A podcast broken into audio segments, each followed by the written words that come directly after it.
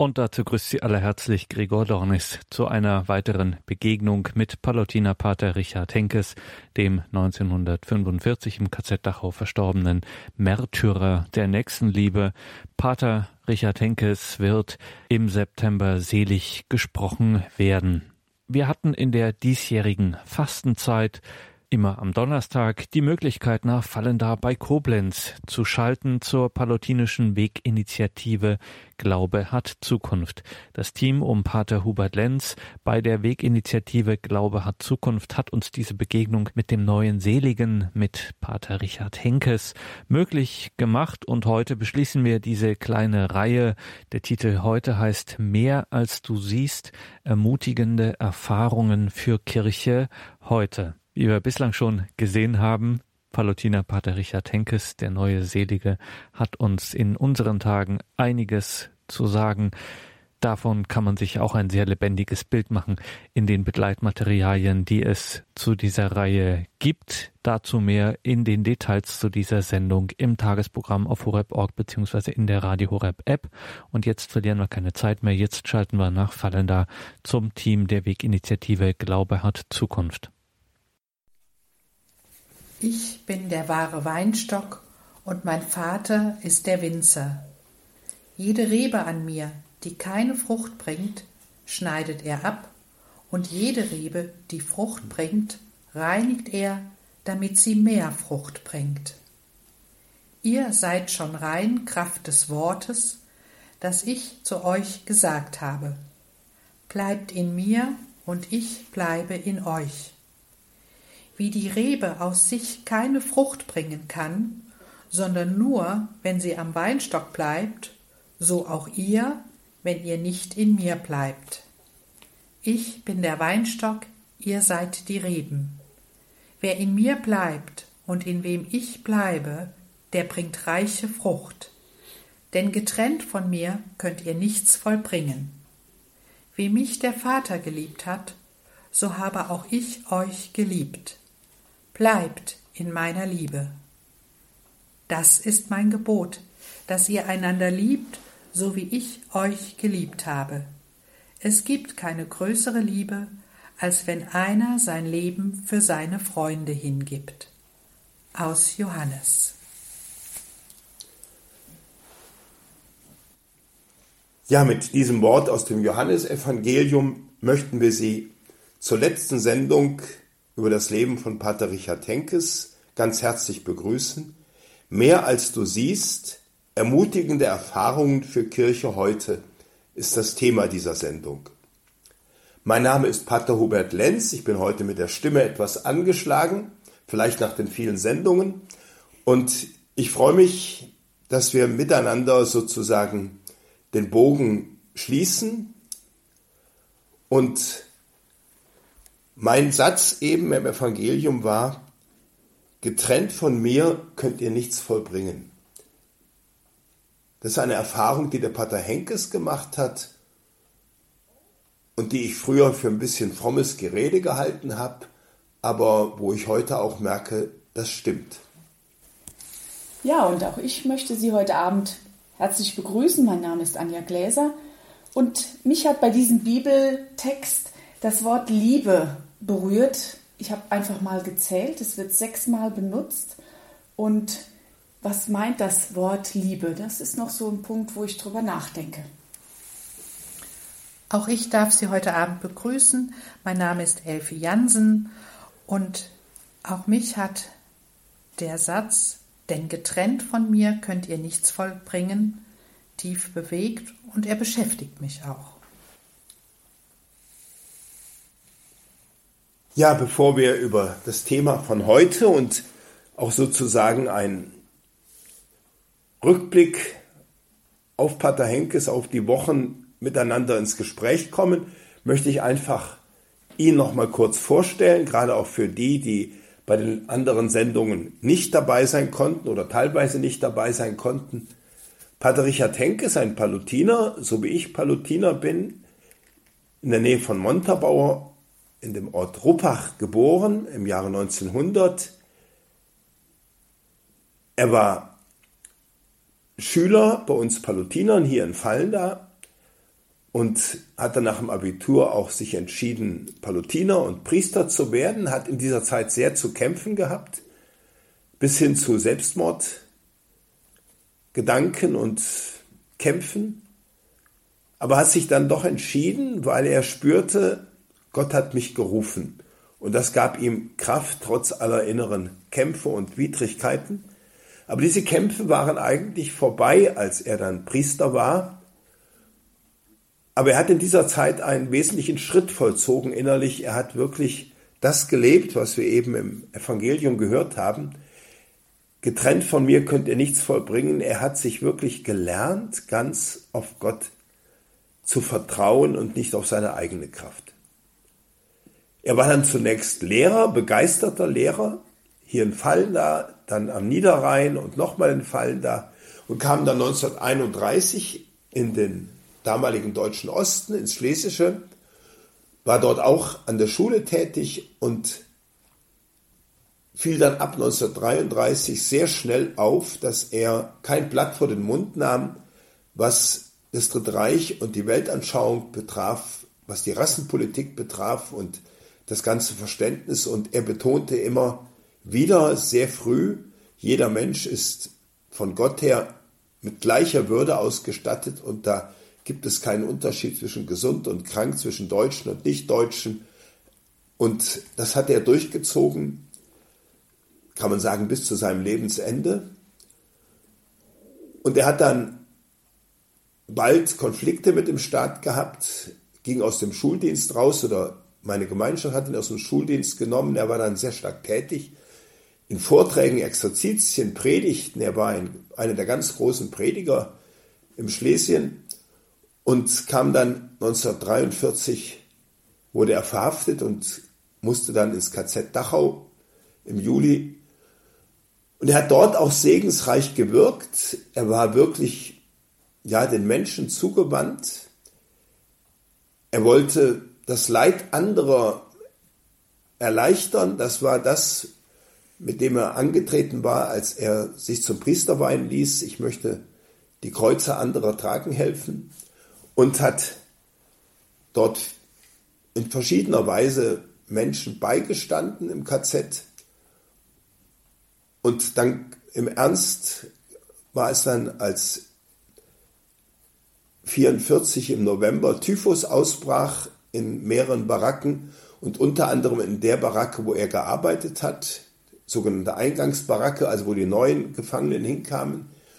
Und dort hatte er eine Tätigkeit so in der Versorgung und dann wurde die Baracke unter Quarantäne gestellt und dann war er entschlossen, sich mit einschließen zu lassen. Er hätte sie locker verlassen können und hat dann 9 bis 10 Wochen dort die Kranken gepflegt, die Sterbenden war ihnen nahe, sowohl menschlich wie priesterlich, seelsorglich, und hat sich nach 10 Wochen selbst angesteckt und ist dann nach 5 Tagen am Typhus auch gestorben, am 22. Februar 1945, also nicht lange bevor das KZ in Dachau befreit worden war.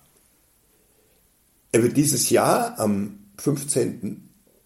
September selig gesprochen und wir Pallottiner freuen uns sehr darauf, als Märtyrer der Nächstenliebe, als Zeuge für die Wahrheit, als Bote der Menschlichkeit hat er, so denke ich, auch unserer Zeit etwas zu sagen.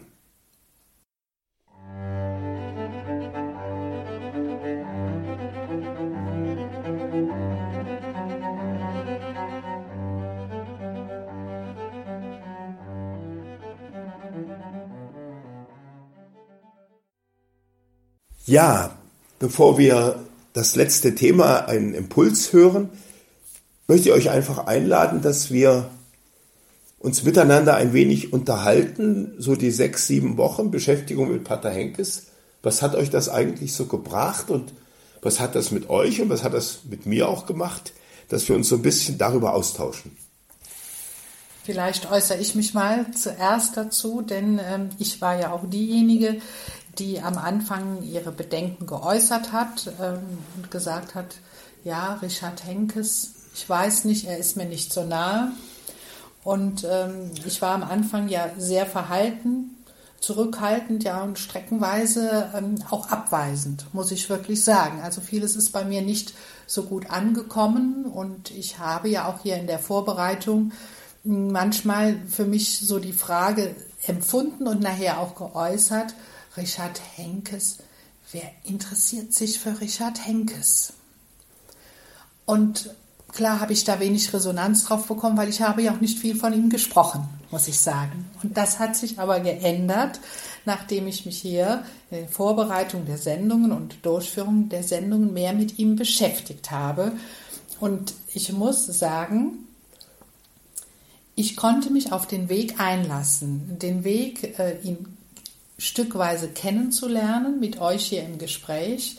Und ich konnte auch ich habe ihn in eine Schublade gedrängt als einen sehr fordernden Menschen, jedenfalls als junger Mensch, es gab ja diese Aussprüche, entweder ganz oder gar nicht, wer A sagt, muss auch B sagen, und die hohen Ansprüche, die er an sich und auch seine Mitmenschen hatte, das alles war mir zu gnadenlos, zu unmenschlich. Aber nachdem ich mich auf den Weg hier einlassen konnte und ihn besser kennenlernen konnte, ist mir so aufgefallen, dass ich durch diese Sendung hier teilhaben konnte an seiner Reifung und Entwicklung.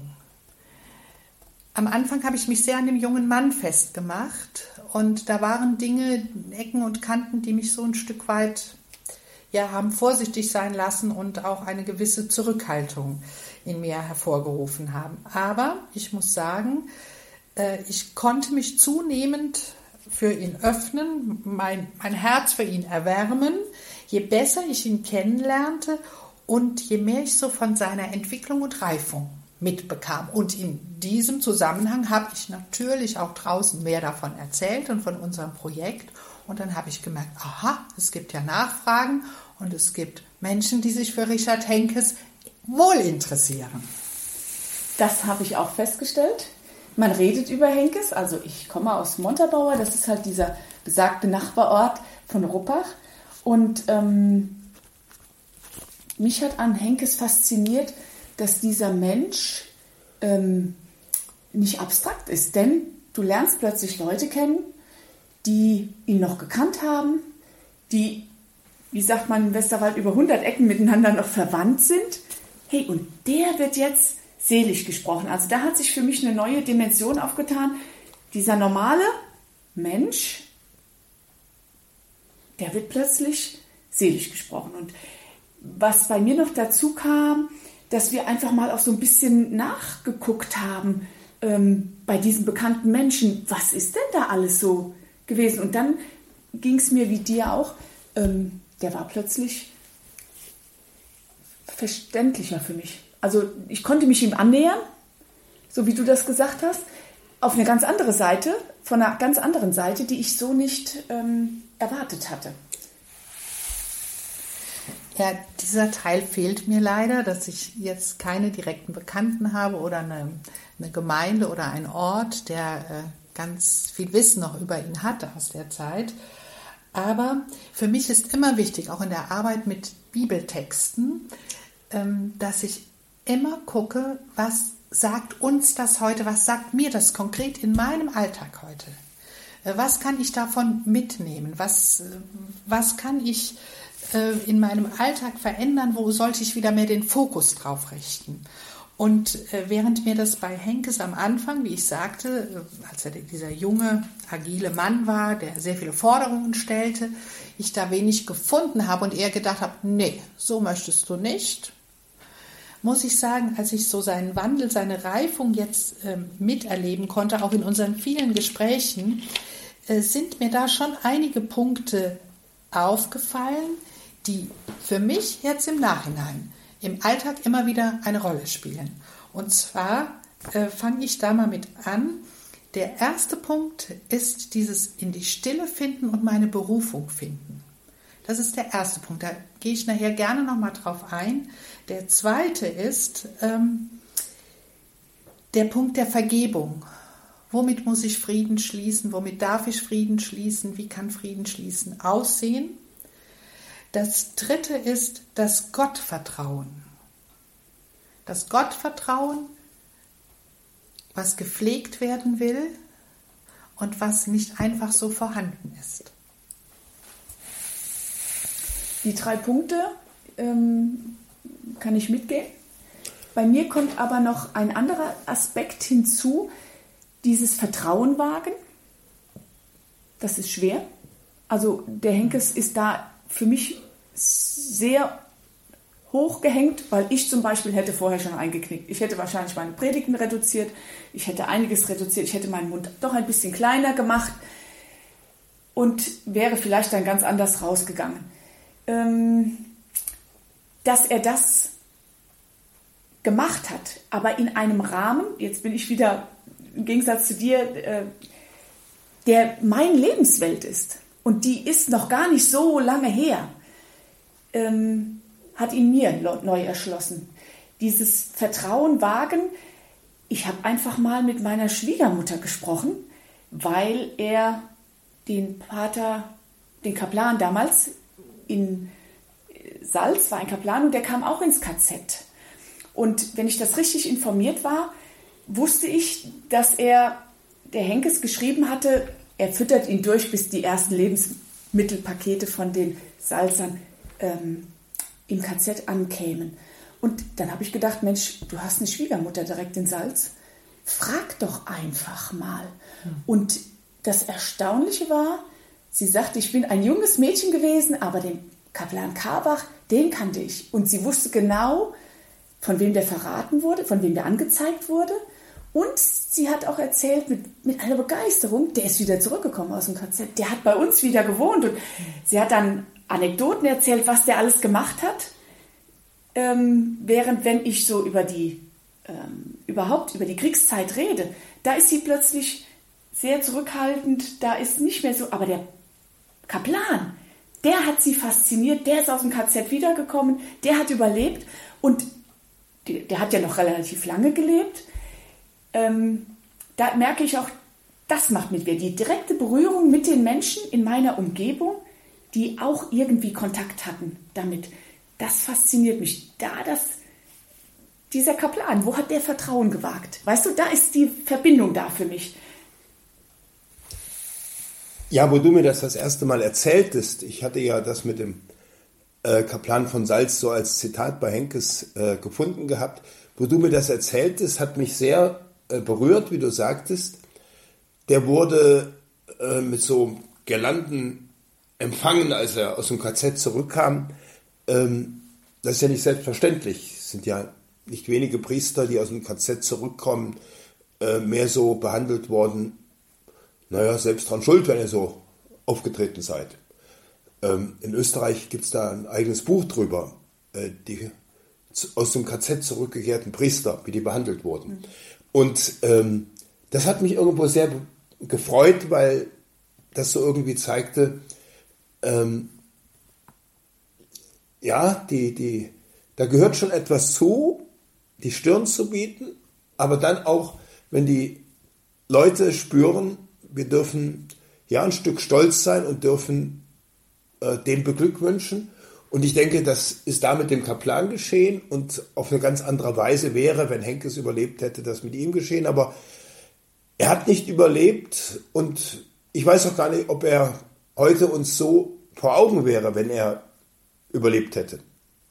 Denn das, was er dann wirklich getan hat mit den Typhuskranken, das ist ja schon etwas, was erst so richtig deutlich für den wird, oder bei dem deutlich wird, so als langfristig, nachhaltig, der wirklich auch das sein Leben hingibt. Also ich habe öfter so drüber nachgedacht, was wäre, wenn Pater Henkes noch am Leben geblieben wäre. Ich bin 1971 Pallottiner geworden, wäre er 71 Jahre alt geworden.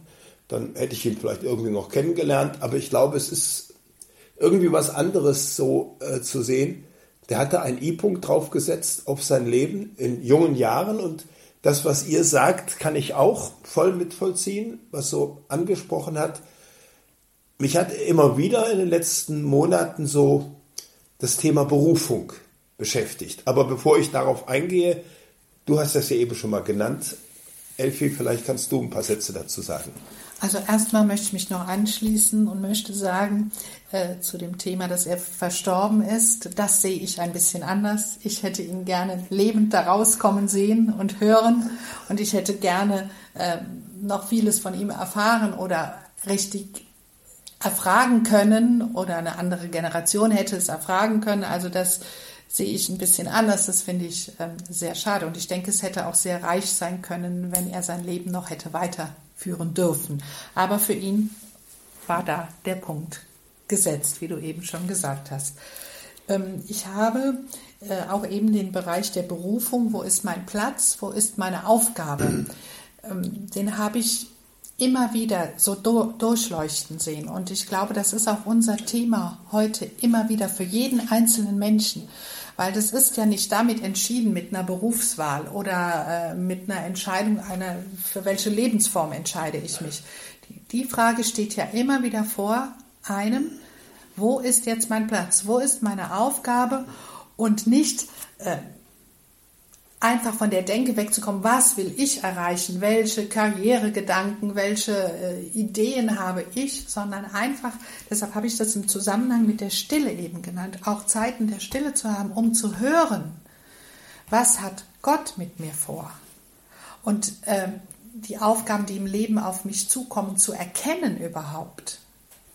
Zu erkennen und dann auch zuzupacken und vielleicht auch in dem Vertrauen auf Gott oder nicht vielleicht, sondern sicher in dem Vertrauen auf Gott diese Aufgaben anzunehmen, denn es kommen Aufgaben auf uns zu, denen wir uns aus eigener Kraft nicht gewachsen sehen.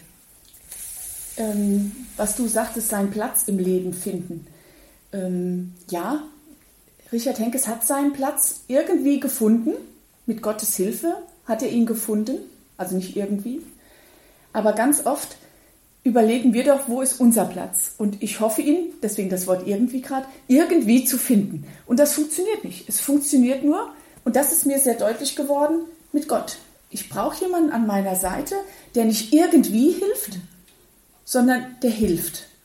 Und da sehe ich nochmal eine Herausforderung für uns, nicht nur als Mensch, also schon als Mensch, aber auch als Christ. Denn es ist nicht damit getan, dass wir einfach getauft wurden und dann sind wir Christen. Sondern da steckt ja, und das hat Pater Henkes ausdrücklich gezeigt, mir sein Leben in dieser Beschäftigung mit ihm hier,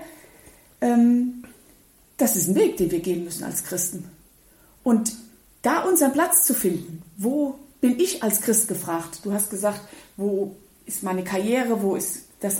Das kommt auch mit rein. Aber wir sind ja vielfältig aufgestellt als Mensch und dieses Christsein sollte ja nicht nur ein kleiner Teil von uns sein, so wie es die Karriere ist, was unbedingbar so sein soll. Aber das Christsein sollte uns ja ausfüllen. Und wenn ich dann sehe, wie wenig es uns ausfüllt. Mein Sohn geht zur Kommunion und sagt jetzt, Mama, die anderen beten aber gar nicht. Sind die Christen? Das war für ihn auf einmal eine Frage. Und er sagt, ja, das sind Christen. Jeder hat seinen Weg zu Gott. Aber das Beten ist ein ganz wichtiger Weg zu Gott. Also ich merke, auch Kinder gucken, was machen Christen aus? Pater Henkes hat es vorgelebt, deswegen wird er ja selig gesprochen, so habe ich das zumindest verstanden. Um uns wieder Mut zu machen, ihr könnt das euch trauen, ihr könnt an Karriere denken, ihr müsst an Familie denken, ihr müsst an Freunde denken, ihr müsst gucken, wie kriege ich meine Kinder groß. Aber vergesst nicht, das Wichtigste ist, egal wo ihr hingestellt seid, dass ihr in Konsens mit Gott bleibt, dass ihr in Verbindung mit Gott bleibt. Das sehe ich genau wie du, Anja, denn der Satz, denn getrennt von mir könnt ihr nichts vollbringen. Das ist für mich genau diese Aussage, die ich eben auch nochmal am Anfang wiederholt habe. Und ich denke, dieses Vertrauen auf Gott, das ist ja auch umgekehrt in allen Lebensbereichen. Wenn wir es wirklich naturrein annehmen könnten, wäre es ja eine Entlastung von all dem Druck, den wir haben, den wir uns hier als Familienmütter auch schon geschildert haben, wo wir dann meinen, wir müssen da rumrudern und wen können wir noch ansprechen und wie kriegen wir das hin, was unheimlich Kräfte zehrt, was uns unheimlich anstrengt und wo wir immer denken, es liegt in unserer Hand, dass es gelingt und uns dann oft so da rein verrennen, anstatt wirklich mal innezuhalten, mal stille zu werden und zu denken, das liegt in der Hand von jemand anderem. Ich kann beten dafür, setze auch meine Möglichkeiten und Fähigkeiten ein, aber nicht in diesem Übermaß, in diesem verkrampften, ich will es hinkriegen. Denn wir müssen es doch ganz klar sehen. Alleine aus eigener Kraft kriegen wir recht wenig hin. Ja, und da kommt für mich noch etwas anderes dazu, was mich auch so ein Stück immer wieder in den letzten Monaten herausgefordert hat, auf mein eigenes Leben und mein Empfinden hin. Für Henkes war Gott wirklich heilig, da ließ er nichts drauf kommen. Und zwar, dass Gott gut ist. Da ließ er absolut nichts drauf kommen und da zweifelte er nicht dran, sondern Gott ist gut und darauf verlasse ich mich. Und das hat dann dazu geführt, dass er einerseits hören wollte, was willst du Gott von mir? Das hat schon in seinem Leben eine große Rolle gespielt. Gibt da so aus der früheren Zeit, ich will horchen, was er so aufgeschrieben hat. Und das Zweite ist, dass er dann auch widrige Situationen, wie etwa jetzt das KZ, bis hin zu dieser Baracke, dass er das als Gottes Ruf verstand, dass das Ganze absoluter Irrsinn war, das war für ihn gar keine Frage. Er hat ja dauernd gegen gepredigt, gegen diese Unmenschlichkeit und das Menschenverachtende dieses Systems. Aber jetzt bin ich nun mal hier und jetzt sind hier Menschen und das ist das KZ da und jetzt sind hier diese Menschen in der Typhusbaracke und wo er da gespürt hat, hier hat Gott mich jetzt hingestellt, in diese Situation, in diese unmenschliche Situation und da ruft er mich, ja, seine Liebe weiterzugeben. Also das, was ihn im tiefsten geprägt hat, mit anderen zu teilen und nicht die Frage zu stellen, warum muss das so schlimm sein und sonst was, sondern wirklich, ja, da bin ich und da lasse ich mich drauf ein und es gibt ja so einen Spruch, besser als über die Finsternis zu jammern ist, ein Licht anzuzünden und das hat er für mich gelebt.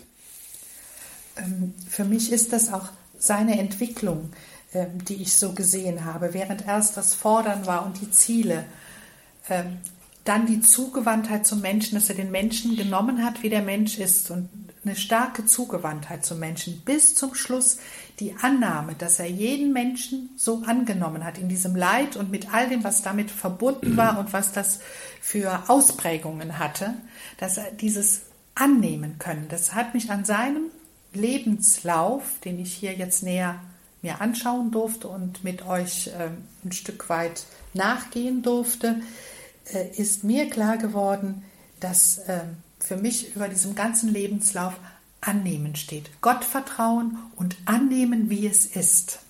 Und nicht Kräfte da rein und dagegen setzen, wie du eben sagtest, es war vollkommen klar, dass er diesen Irrsinn erkannt hat, aber er hat die Situation angenommen und dann die Aufgabe, die aus der Situation entstanden ist. Und genau das geht mir auch so.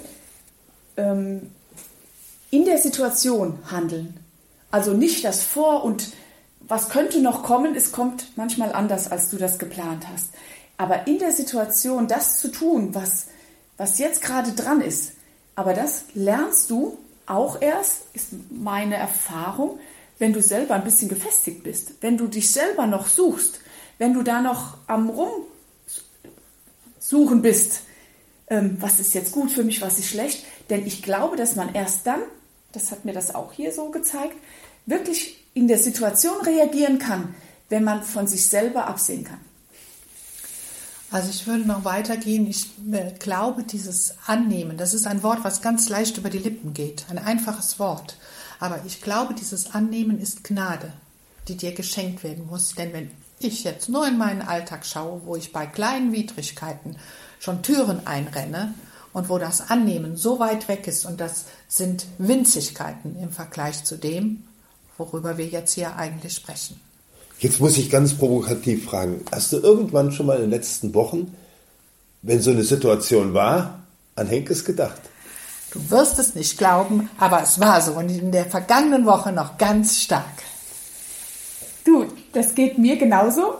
mein Mann und ich, wir haben viele Auseinandersetzungen, Aussprachen, weil mein Mann sagt, du hör mal, wenn der nicht in Rom selig gesprochen wird, was soll denn das? Katharina Kasper ist in Rom selig gesprochen. Ja, da musste ich schnell mal wieder beim Hubert mir Informationen holen, dass das Kirche näher machen soll. Aber mein Mann fordert mich damit Sachen heraus. Sagt er, du, die Seligsprechung, die hat ihn beeindruckt, die er damals erlebt hat. Und jetzt kommt er nicht drum. Also wir haben viele Berührungspunkte, aber erstaunlicherweise will er wissen, eigentlich glaube ich so ein bisschen von mir, was ist denn an dem Henkes so toll dran? Und er... Ja, wir kommen dann schon ein bisschen hintereinander immer. Also, ja, hör mal, du, der war doch ein ganz normaler Westerwälder. Und jetzt in Limburg nur Seligsprechung. Also sagt er, kommt mir vor wie ein Seliger dritter Klasse. Und also er provoziert mich so ein bisschen. Ich hoffe, dass er das jetzt nicht gerade hört. Aber ich merke, wir beide kommen ins Gespräch darüber. Und zwar ein paar Mal am Tag, wenn es sein muss, wenn er da ist. Ja, ich glaube...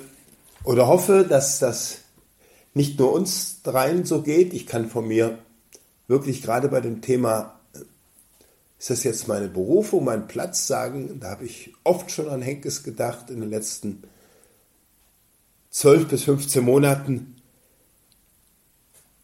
Ich denke, uns hat es herausgefordert, angestoßen und wir hoffen, Sie auch, und wollen jetzt eine kleine Pause machen und dann sozusagen nochmal ein bisschen zusammenfassend in einem Impuls drauf schauen.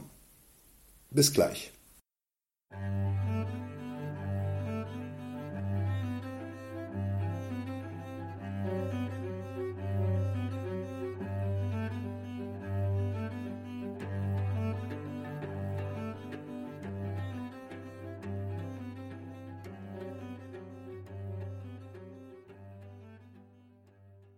Mehr als du siehst, ermutigende Erfahrungen für Kirche heute, heißt das 7. Thema. Und wir haben eben gehört, dass für Henkes das Thema Berufung sehr wichtig war. Wo hast du, Gott, mich hingerufen? Wo hast du mich hingestellt? Wo ist mein Platz? Und ich sehe darin etwas ganz Ermutigendes für mich, für uns heute, wenn es darum geht, Kirche zu leben.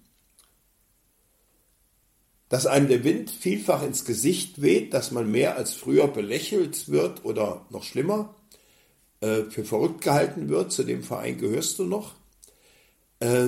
Das, denke ich, spürt jeder und vermutlich geht es Ihnen wie mir manchmal, naja, vor Jahrzehnten wäre das ja noch vielleicht alles ein bisschen leichter gewesen.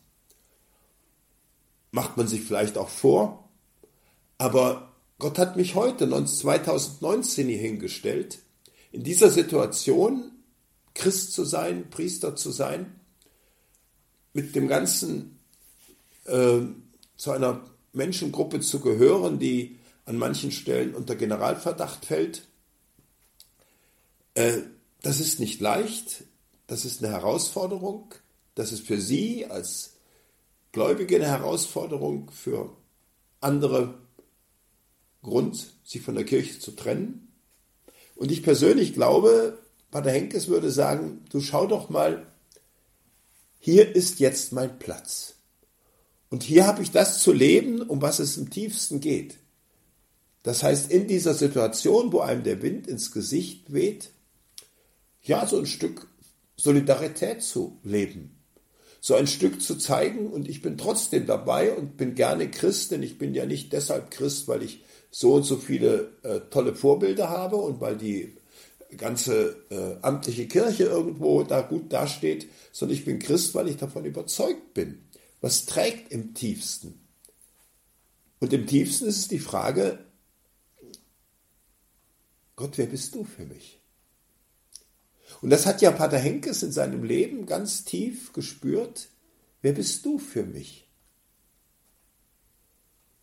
Du Gott, der mich total bejaht und liebt, mit meiner ganzen Begrenztheit, mit meinen Schwächen, mit meinem Versagen, dass ich die eigenen Ideale der frühen Zeit nicht hinbekomme.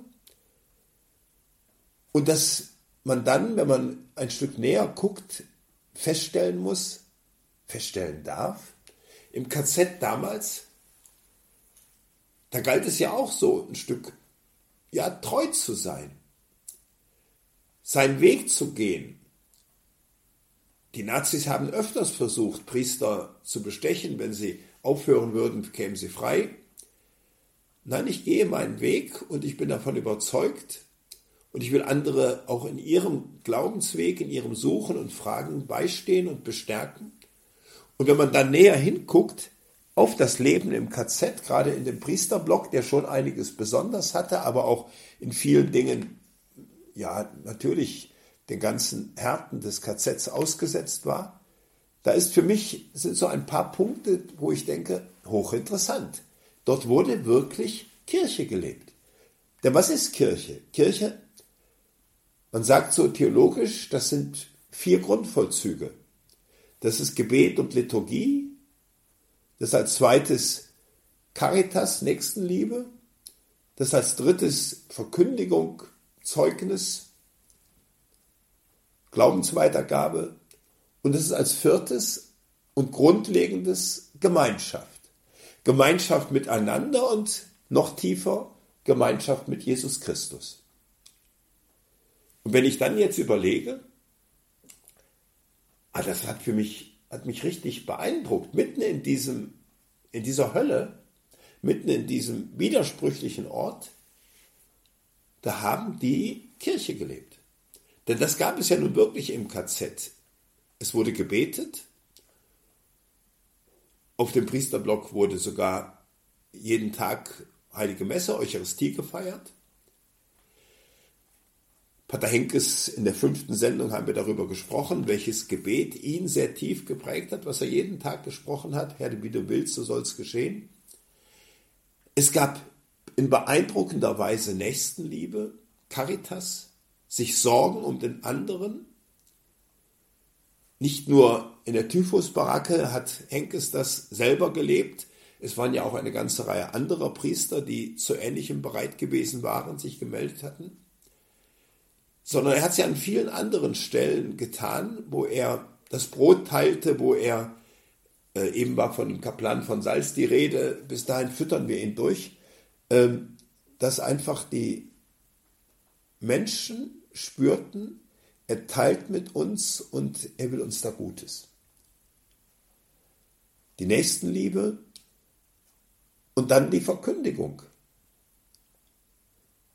Pater Henkes hat mehrere Male im KZ den Sonntagsgottesdienst mit Predigt gehalten und an einem der Gottesdienste, da ist es überliefert, dass er über Römer 8 gepredigt hat, wo es heißt, nichts kann uns trennen von der Liebe Gottes und wir werden wie Schafe, die zum Schlachten bestimmt wird, werden wir hier behandelt und wo er gesagt hat, das erleben wir jetzt, aber wollen wir das Leben aus dem Vertrauen auf Gott? Und ich glaube, das ist etwas, wo wir uns inspirieren lassen für unser Leben. Also, was ist für mich beim Gebet und Liturgie, was bedeutet mir das und was ist da an Lebendigkeit für mich mit verbunden und wo kann ich Gutes tun und Menschen helfen und wo kann ich Zeuge des Glaubens sein und etwas weitergeben? Und was dann für mich noch beeindruckender war, das Pater Henkes immer seit der Zeit hier in Vallendar, wo er Schüler gewesen war, war ihm Gemeinschaft, Gleichgesinnter etwas ganz Wichtiges, die miteinander auf dem Weg sind, damals hier in den Schülergruppen der anfänglichen Marianischen Kongregation, aus der später die Schönstattbewegung entstanden ist.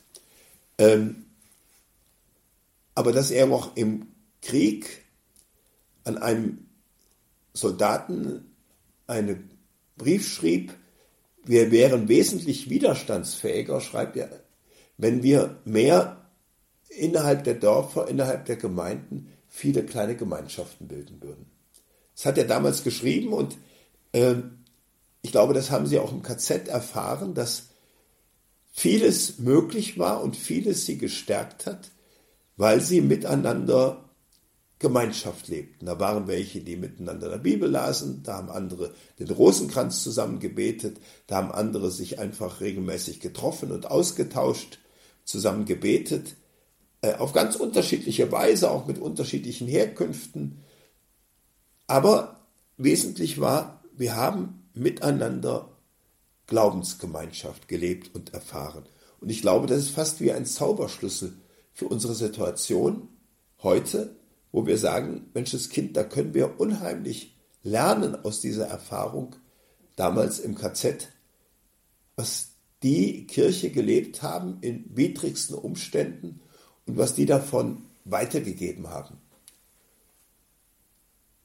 Und ich glaube, es wird noch etwas anderes deutlich. Wir sind heute immer in Gefahr, dass die Botschaft des Glaubens schnell abgleitet in ein Gedankensystem oder in eine Ethik. Beides ist nicht verkehrt. Es gibt Theologie, ein Gedankensystem, und es gibt die Ethik, die gehört zum Christentum dazu. Aber das Zentralste ist nicht die Ethik.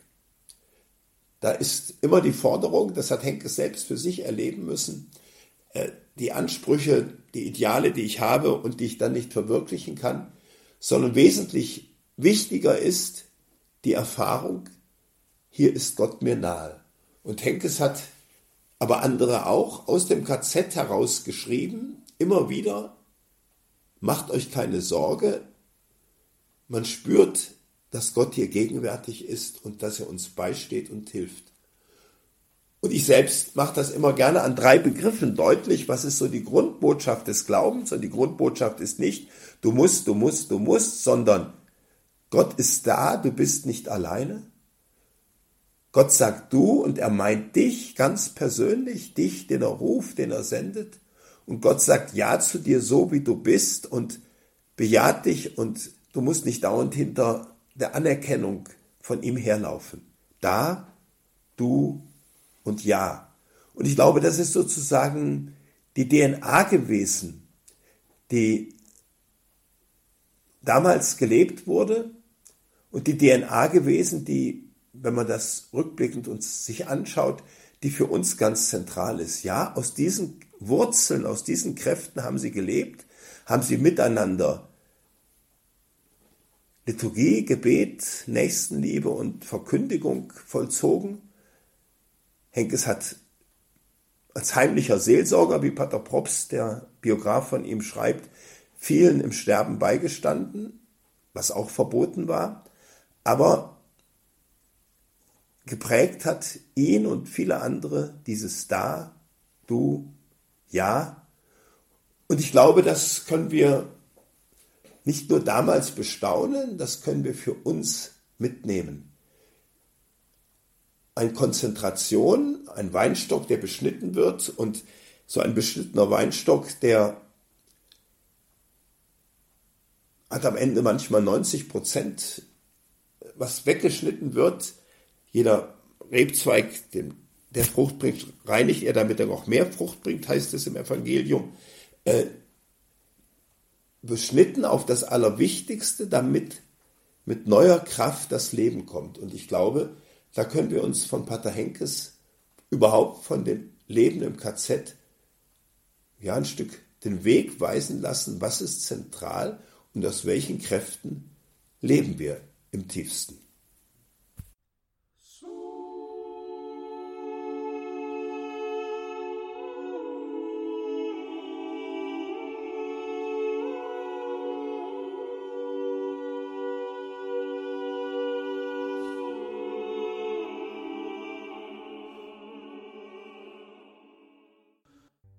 Ja, damit kommen wir in die Schlussrunde. Wir haben uns überlegt, was hat das mit uns gemacht? Aber ich möchte auch am Ende noch sagen, was hat das hier mit uns bei der Weginitiative Glaube hat Zukunft gemacht?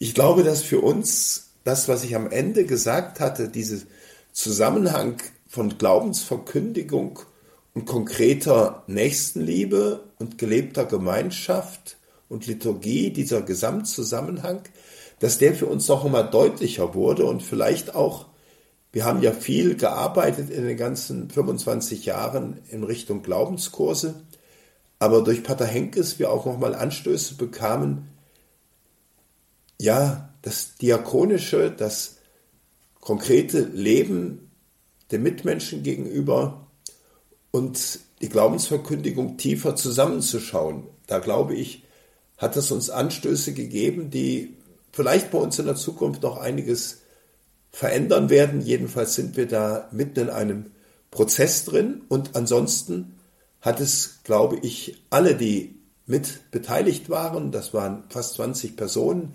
doch irgendwie immer wieder beschäftigt und im Laufe der Monate immer mehr auch innerlich berührt, nicht so wie nur so wie euch beide, sondern das war bei vielen. Und wir haben dazu ja auch ein schönes Heft erstellt und eine Arbeitshilfe für die Gottesdienstgestaltung und für die Arbeit mit dem Heft und für vieles andere. Diese Unterlagen kann man bei uns bestellen. 0261 6402 990 ist die Telefonnummer und info@weg-vallendar, Vallendar mit v.de ist die Mailadresse. Wer da Interesse hat, einfach sich melden. Und wir wollen uns jetzt verabschieden, werden am Ende ein Gebet zusammensprechen, aber möchten vor dem Gebet schon sagen, auf Wiedersehen oder besser auf Wiederhören. Mir hat es Freude gemacht und mich hat es selbst sehr bereichert. Am Ende der Sendung sage ich Ihnen auch auf Wiederhören und herzlichen Dank für alles. Elfi Jansen. Auch ich möchte mich heute von Ihnen verabschieden.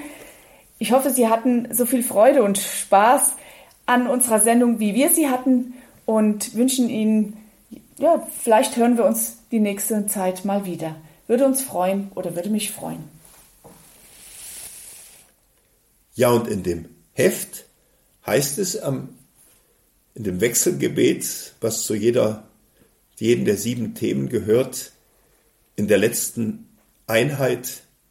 Wenn wir auf die Situation der Kirche schauen und fragen, wie es mit ihr weitergeht, gilt deine Zusage, ich bin bei euch alle Tage.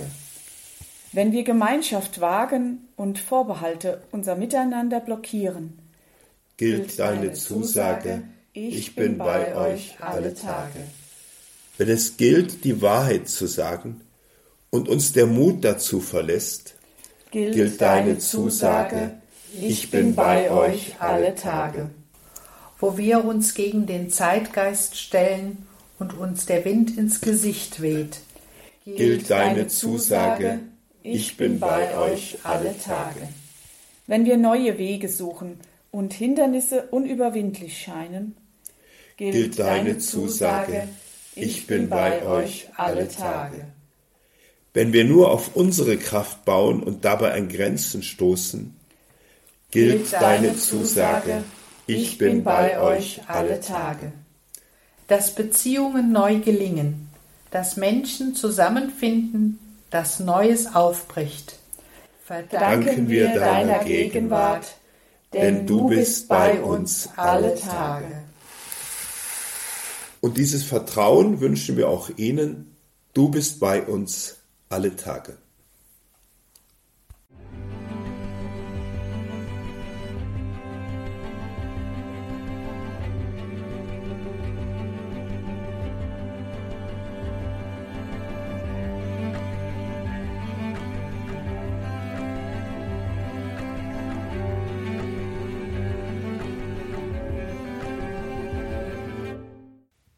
Mehr als du siehst. Ermutigende Erfahrungen für Kirche heute. Das war wieder eine Begegnung mit dem neuen seligen Pallottiner Pater Richard Henkes. Wir waren zu Gast in Vallendar bei Koblenz bei der pallottinischen Weginitiative Glaube hat Zukunft. Liebe Hörerinnen und Hörer, Pater Hubert Lenz hat es am Ende jetzt gesagt. Es gibt ein Themenheft, es gibt ein Arbeitsheft, es gibt Begleitmaterialien, wo man sich selber in der Gemeinde, im Hauskreis, in der Gemeinschaft, wo auch immer man sich mit dem Zeugnis von Pater Richard Henkes beschäftigen und vor allem davon inspirieren lassen kann, den eigenen Weg, das eigene Leben mit Gott davon bereichern lassen. Also nur Mut, schauen Sie in die Details zu dieser Sendung auf horeb.org. Dort steht das alles schwarz auf weiß und natürlich auch entsprechend verlinkt. Und ganz klassisch weiß auch unser Hörerservice Bescheid, wenn Sie den morgen anrufen und fragen, wo kann ich denn so ein Themenheft, so ein Arbeitsheft bekommen, dann kann der Ihnen das auch sagen.